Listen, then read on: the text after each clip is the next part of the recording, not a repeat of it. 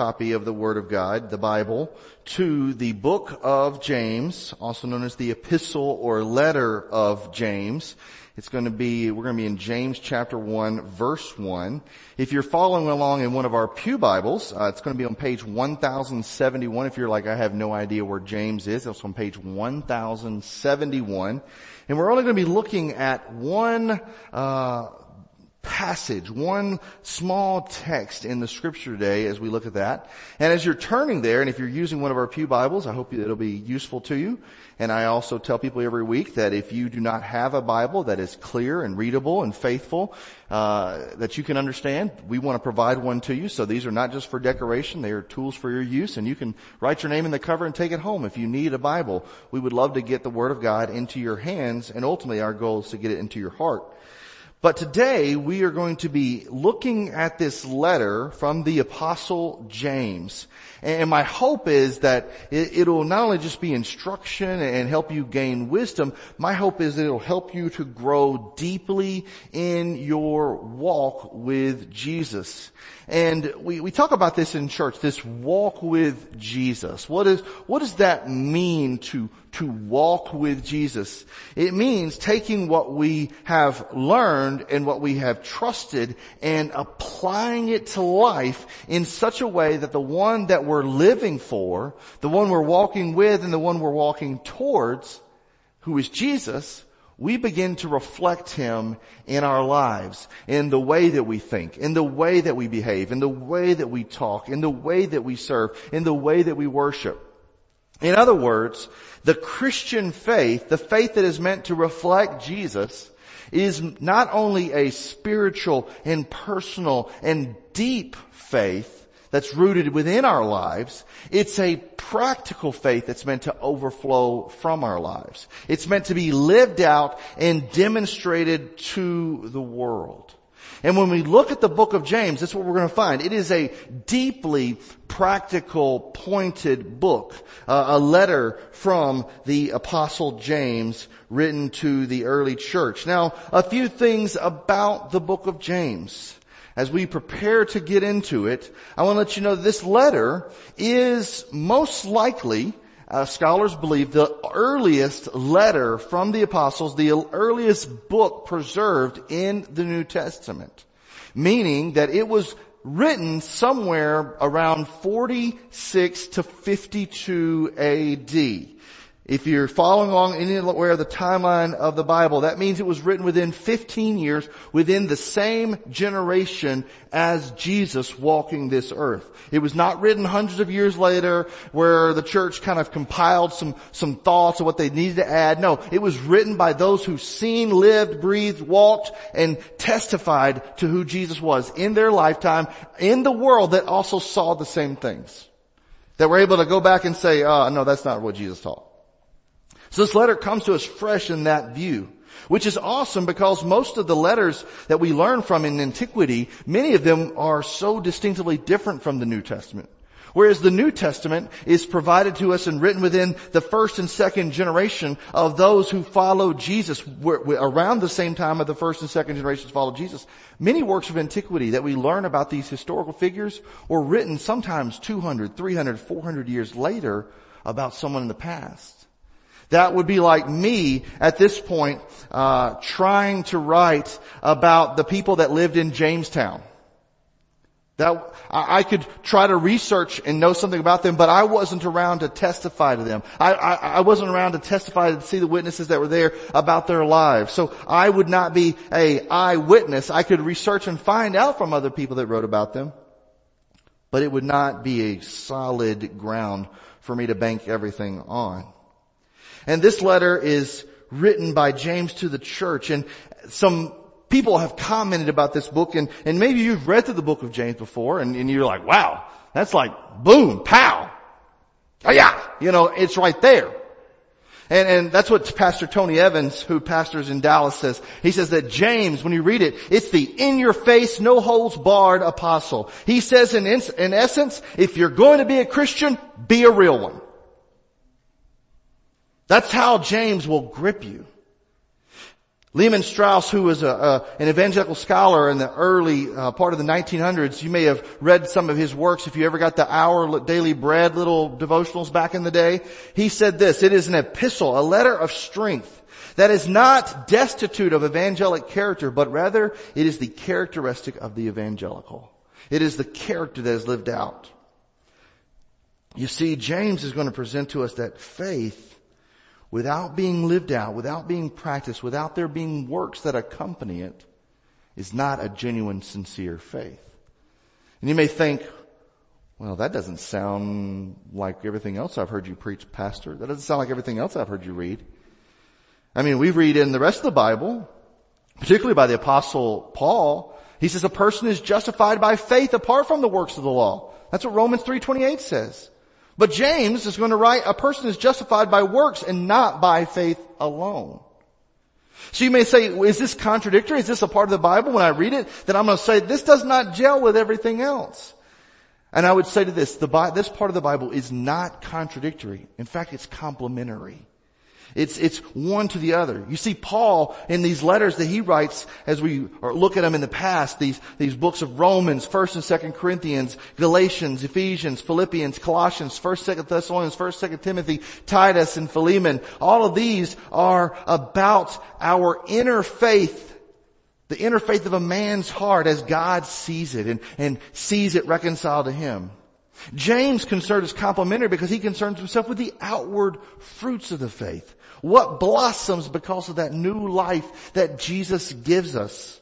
And these are the things that not only that God sees, but the things that man can see. You see, man can only see outward things. They can't read our hearts. They can make estimations about who you and I are based on the way we act, based on the way we believe, based on the way we talk. But they can never see it, but they can see our outward acts. What is produced from this faith? Pastor Johnny Hunt wrote about this book and he says, God knows whether or not I am a true believer on the basis of my faith apart from any works. Before anything can be produced, God knows whether I'm a true believer. Take the thief on the cross who saw Jesus and said, today remember me when you enter your kingdom. And Jesus looks at him, a man who has no time to produce any fruits of, of the repentance other than, I'm sorry, Jesus. That's all his life could produce. Jesus saw that faith and it was re- reconciled to him. But the book goes on to tell us that man can only know whether or not I am a truly believer as they observe my life outwardly.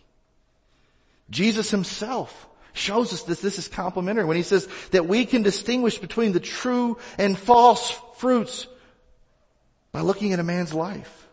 This is why he said in, in his famous Sermon on the Mount as he preached to the multitudes when he said, be on your guard against false prophets who come to you in sheep's clothing, but inwardly are ravaging wolves. You'll recognize them by their fruit. He goes on to say that not everyone who says to me, Lord, Lord, will enter the kingdom of heaven, but only the one who does the will of my Father in heaven. So inward and outward. On that day, many will say to me, Lord, Lord, didn't we prophesy in your name, drive out demons in your name, and do many miracles in your name? And Jesus says some starting words, depart from me for I never knew you. See, here's the thing where I want you to catch this. We're going to be looking at a work that's a, a, a, book that's about lots of works and activity. 53 imperatives are going to be commanded out of just the book of James in five major themes, but we're going to be looking at that. But I don't want you to confuse this. You could have outward works that say all kinds of multitudinal things about Jesus. Many, many good, elevated, lofty things about Jesus on the outside. But in the inside be dead and and not knowing the Lord. But if you do know the Lord in an inside personal way, a way that you have a relationship with God, it is meant to overflow in the activity of your life. That is why James approaches the faith subjectively in the sense of our trust and confidence in the Lord. And why Paul explains faith objectively as this instrument by which we are justified by God. James takes the moment to enlarge and magnify and plug in the amplifier and says, this is what our practical understanding of faith is. This is the encouragement towards it. Paul, he takes the great doctrinal truth and lays the blocks of a foundation, this fixed theological reason why we do everything. This is why they're complementary. And why do they do that? Because all of us need to have a present, living, viable, thriving, productive, sustainable faith lived out in this fallen world. We need it. And there is a difference in trying to live out a life that says, well, I just believe in God and I've done my little spiritual checklist, but I'm not living it out practically. That is unsustainable. That testifies to the world that Jesus is just a blip on the radar, not the entire screen. We need to have this testimony there. And when we get into the book of James, I said there's going to be 54 imperatives, 54 directions. He is sending us all forward. And they're going to be talking about what it means to have a living faith.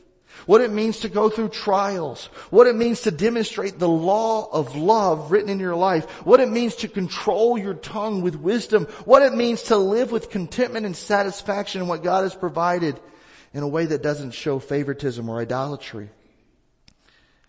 And if this is lived out, man, this is what the watching world needs to see. This is what the watching world needs to see. A watching world is looking at the church. And sometimes when they look at the church, all they see is people with their arms crossed who are dedicated to one direction or another and, and they're not really excited about things. And they know more about what we're against than what we're about what we're for, who we're for. And so a watching world needs to see a demonstration of God's love and power fleshed out. I mean, like putting on bones and skin and living it out through the church. So stand with me as we read just the opening greeting from the book of James. We have so much we can learn and glean just from this. This is what the word of the Lord says is preserved for us. James, a servant of God and of the Lord Jesus Christ. To the twelve tribes dispersed abroad, greetings. Let's pray. Lord God, today, that may not seem like much, but anything that is in your word is so useful to us. We may not know the gravity and the level of that usefulness, but it can teach every one of us something about who you are and about your kindness towards us. So today I pray that you would give our ears the ability to hear your kindness, our eyes the ability to see your kindness, our heart, our soul, our mind, our being, the ability to receive and follow and trust your kindness. And that because of that inner faith, we would be shaped and there would be an overflow in our outer faith practiced that the world around us would see your kindness. It's in Jesus' name we pray. Amen. You may be seated. So what can we learn from the opening statements in this letter? From this opening statement where James, the servant of God and of the, and of the Lord Jesus Christ to the 12 tribes dispersed abroad, greetings. What can we learn about that? Well, our aim today is to see that our relationship with Jesus is what clarifies our role, what we're to do with that relationship as the redeemed. And so we're going to look at a few moments and see uh, a few parts of this, this greeting and, and hopefully it will teach us all a little bit more about what it means to follow Jesus in this way, to be a family of servants. First of all, we see James recognizing his own name. He doesn't try to cover who he is, who's writing this letter. He says, James. And James is speaking as a newly created individual.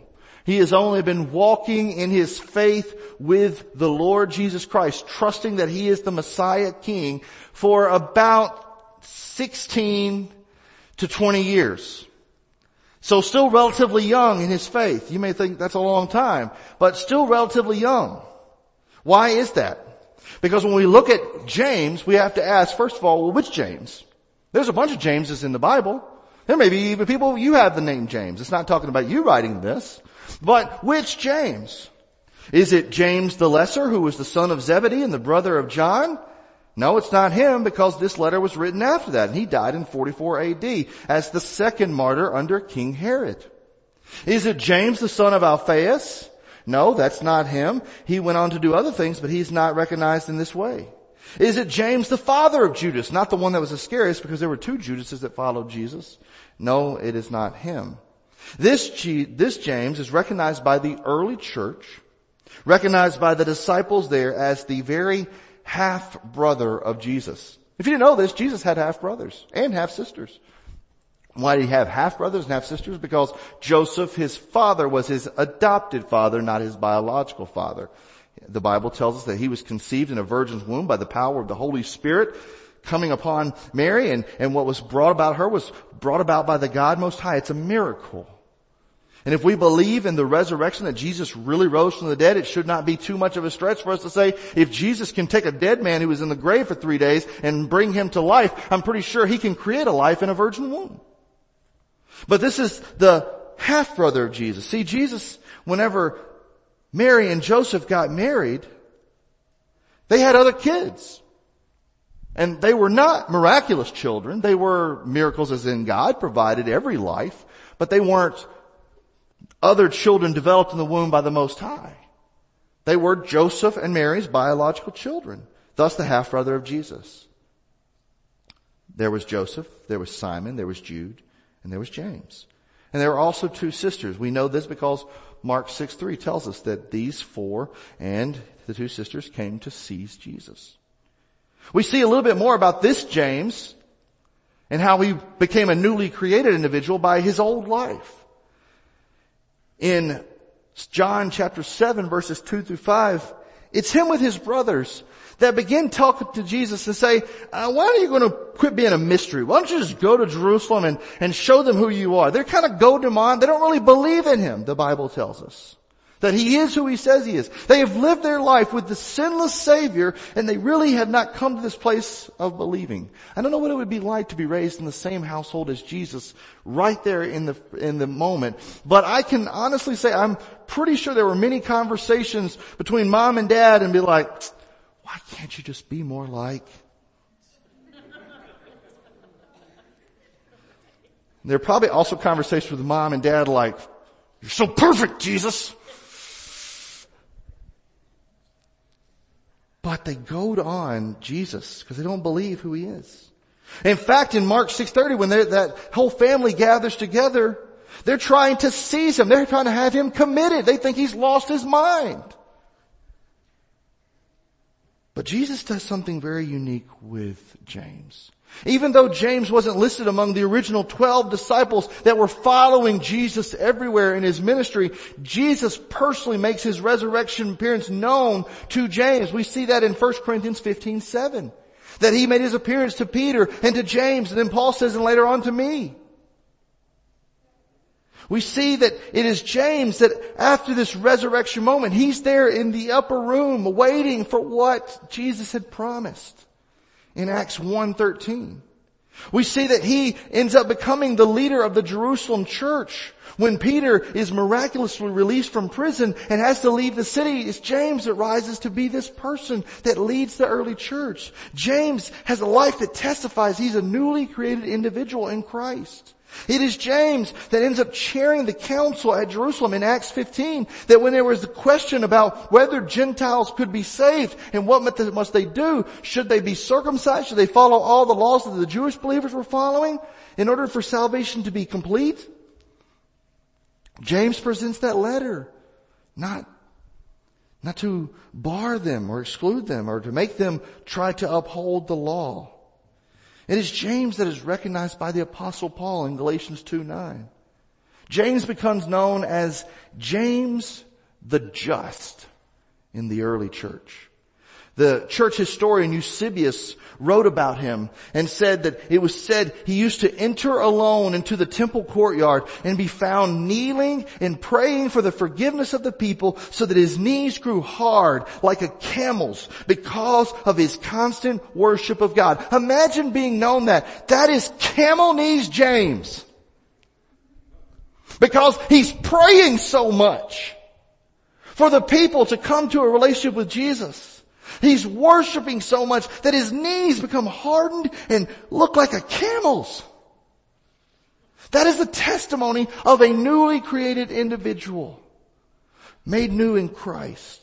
Someone who saw the testimony of who Jesus was and had denied it for so long, but upon the resurrection was humbled and his life forever changed.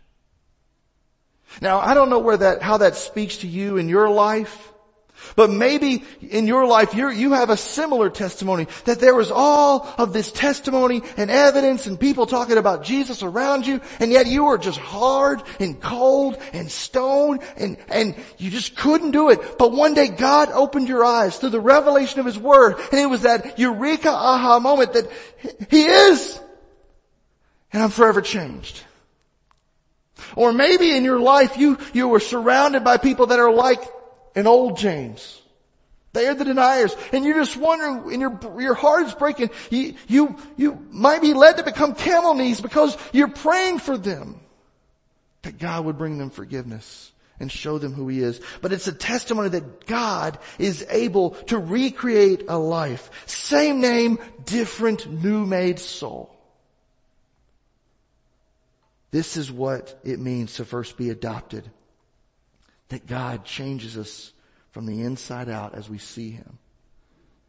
But secondly, we see in this that James only speaks as a newly created individual. We see that James speaks about our called importance. He, he calls himself a servant of God and of the Lord Jesus Christ.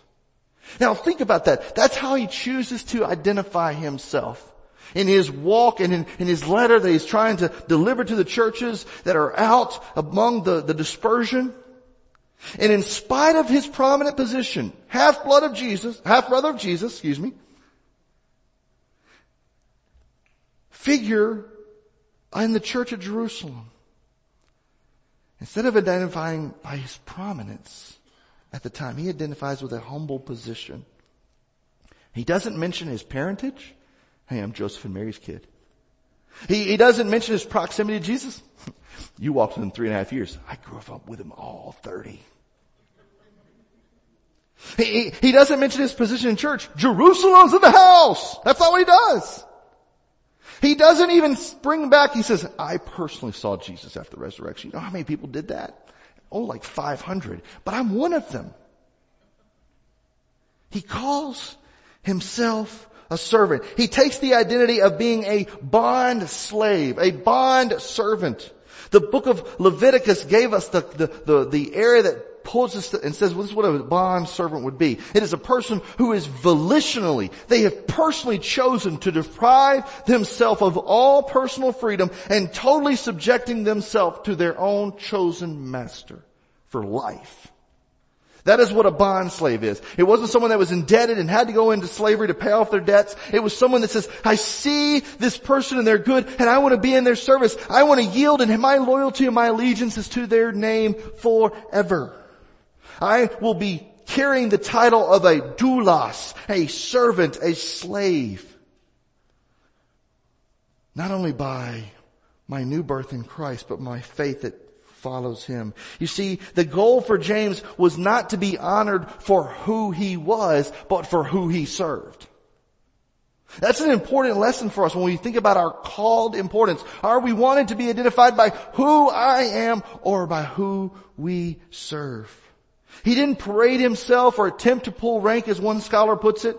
Matthew Henry, who was a scholar from the, the 1600s and early 1700s says, though he was a prime minister in Christ's kingdom, yet he styles himself only as a servant.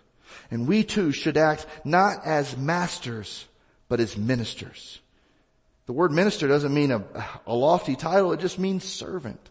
It's another word for doulos.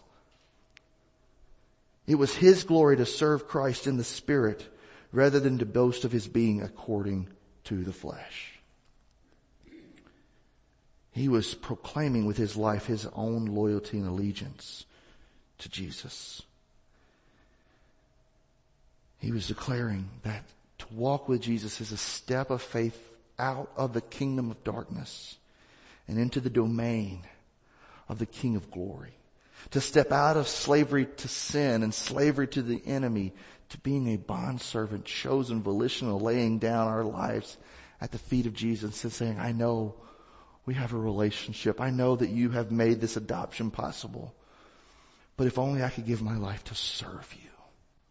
It's that spirit that you find in the prodigal son that he knows he's going back to his father and he says, I know I'm not worthy. And his father adopts him, but the son's whole goal is, I'll just want to be one of your slaves. I just want to be one of your children, one of your servants. I don't have the worthiness of that. And the father wraps his arms around him. The father embraces and adopts him. And you can only imagine the life that that son lived to serve at his father's side from that day forward. You see, we too, when we talk about redemption, it means that we were purchased by Jesus out of the marketplace of sin. That's all we are. We were, we were on the auction block. Yeah, sell my life to this. Adultery, lust, great. Sell my life to pride and greed, great. Sell my life to idolatry, great. Who's the highest bidder? And Jesus by the cross, He purchases us, not so that we can be His just utter destitute slave, but that we are called His peculiar, particular treasure, His special possession. And He used the purchase that paid it all through the cross and the empty grave.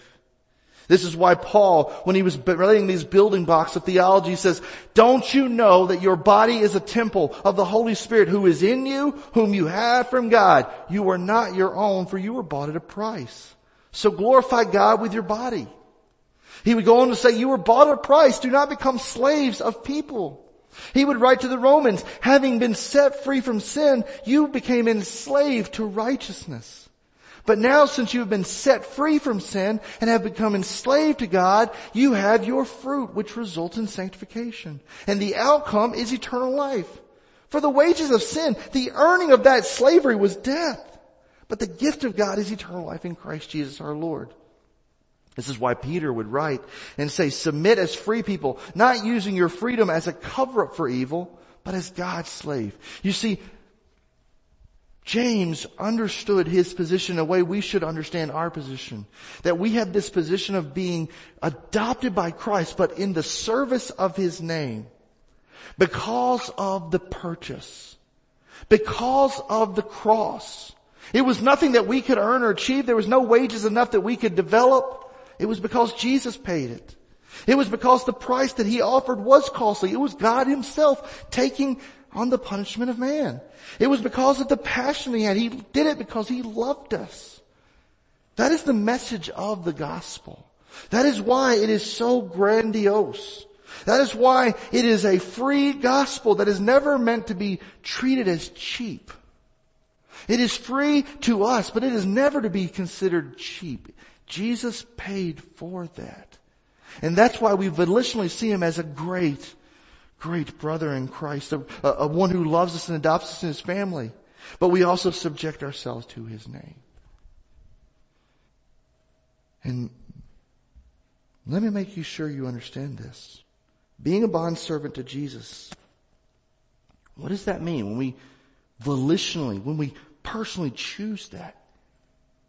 It means we understand that absolute obedience is implied with that type of loyalty. Absolute humility is implied that we understand our position. Absolute loyalty that says we will never do anything to defame His name. And absolute joy because we would rather, never rather be anywhere else. This is what it means to be subjected to Him. And make no mistake, you may think that sounds too ruly and weighty here in the church.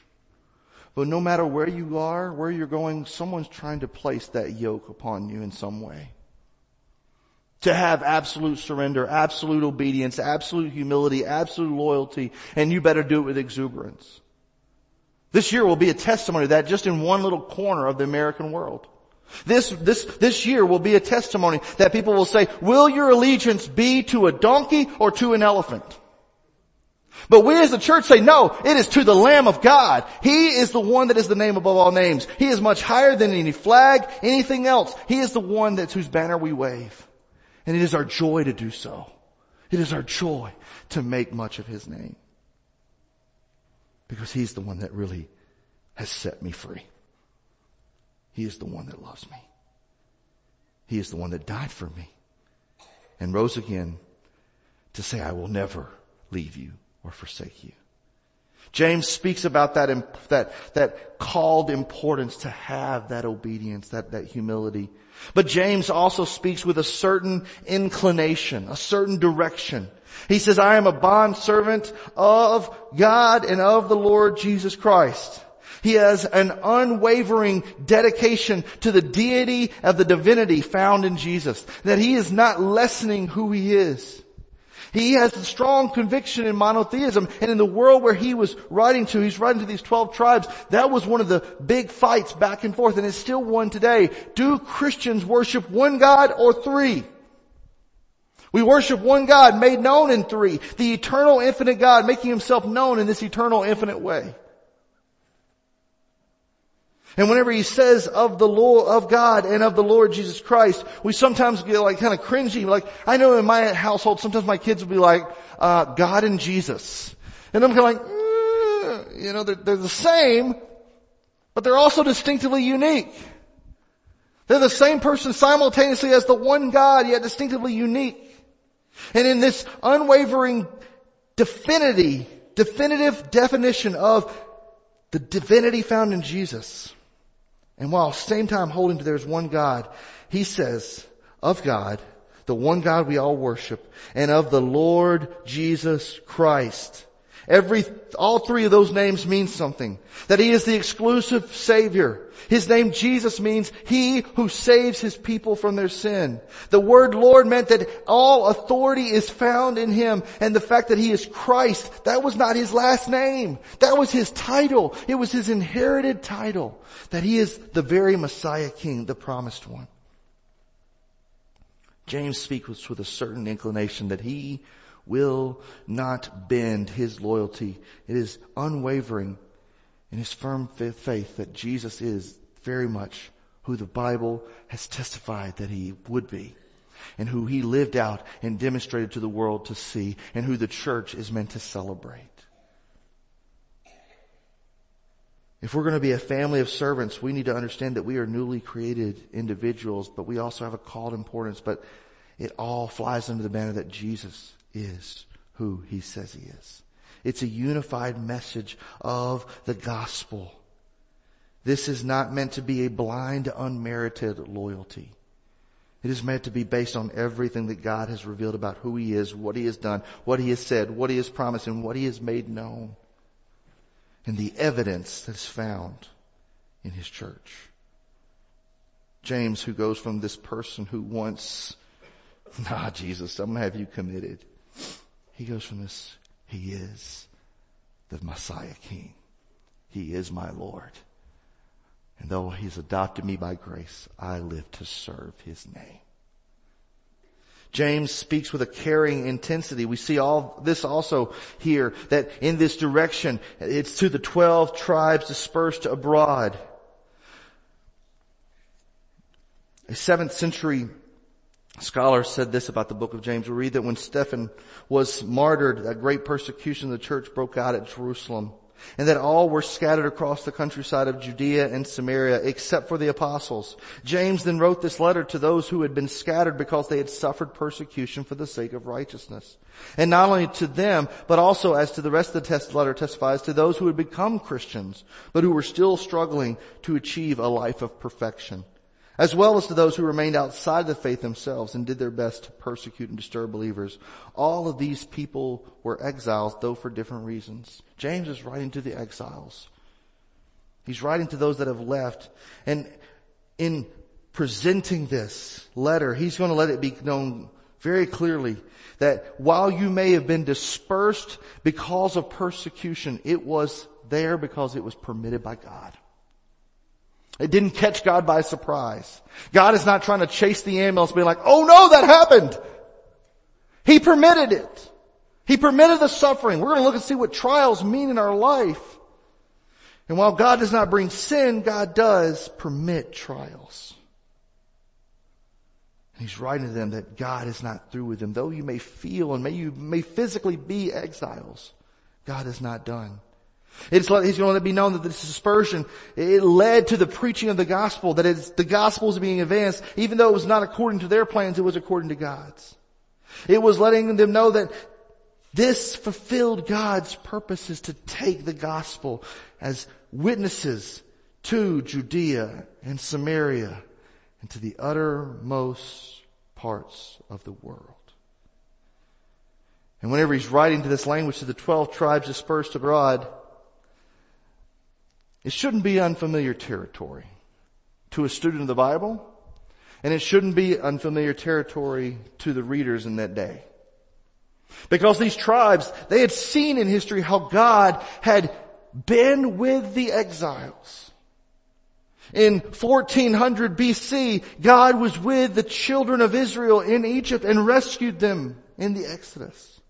In 722 BC, God was with them after the kingdom had split and the northern kingdom was exiled into Assyria. Whenever the king, the southern kingdom was exiled into Babylon in 587 BC, God was with them. When the Roman oppression came in 63 BC and took over the land to where they bent the knee to Caesar, God was with them. And throughout the Jerusalem persecution after Stephen's death and John, James's death, James the Lesser, their martyrdom, God was still with them. Even under these incredibly harsh realities of the persecution that was found in their homeland. And under the extraordinary persecution that would be found in the Gentile world under rulers like Caligula and Claudius. And eventually Nero. This was God showing his kindness to them and showing them they were part of his plan. And the good of this dispersion was that for those who read the Old Testament, because that was the Bible they had in that day, they could understand God's providential grasp.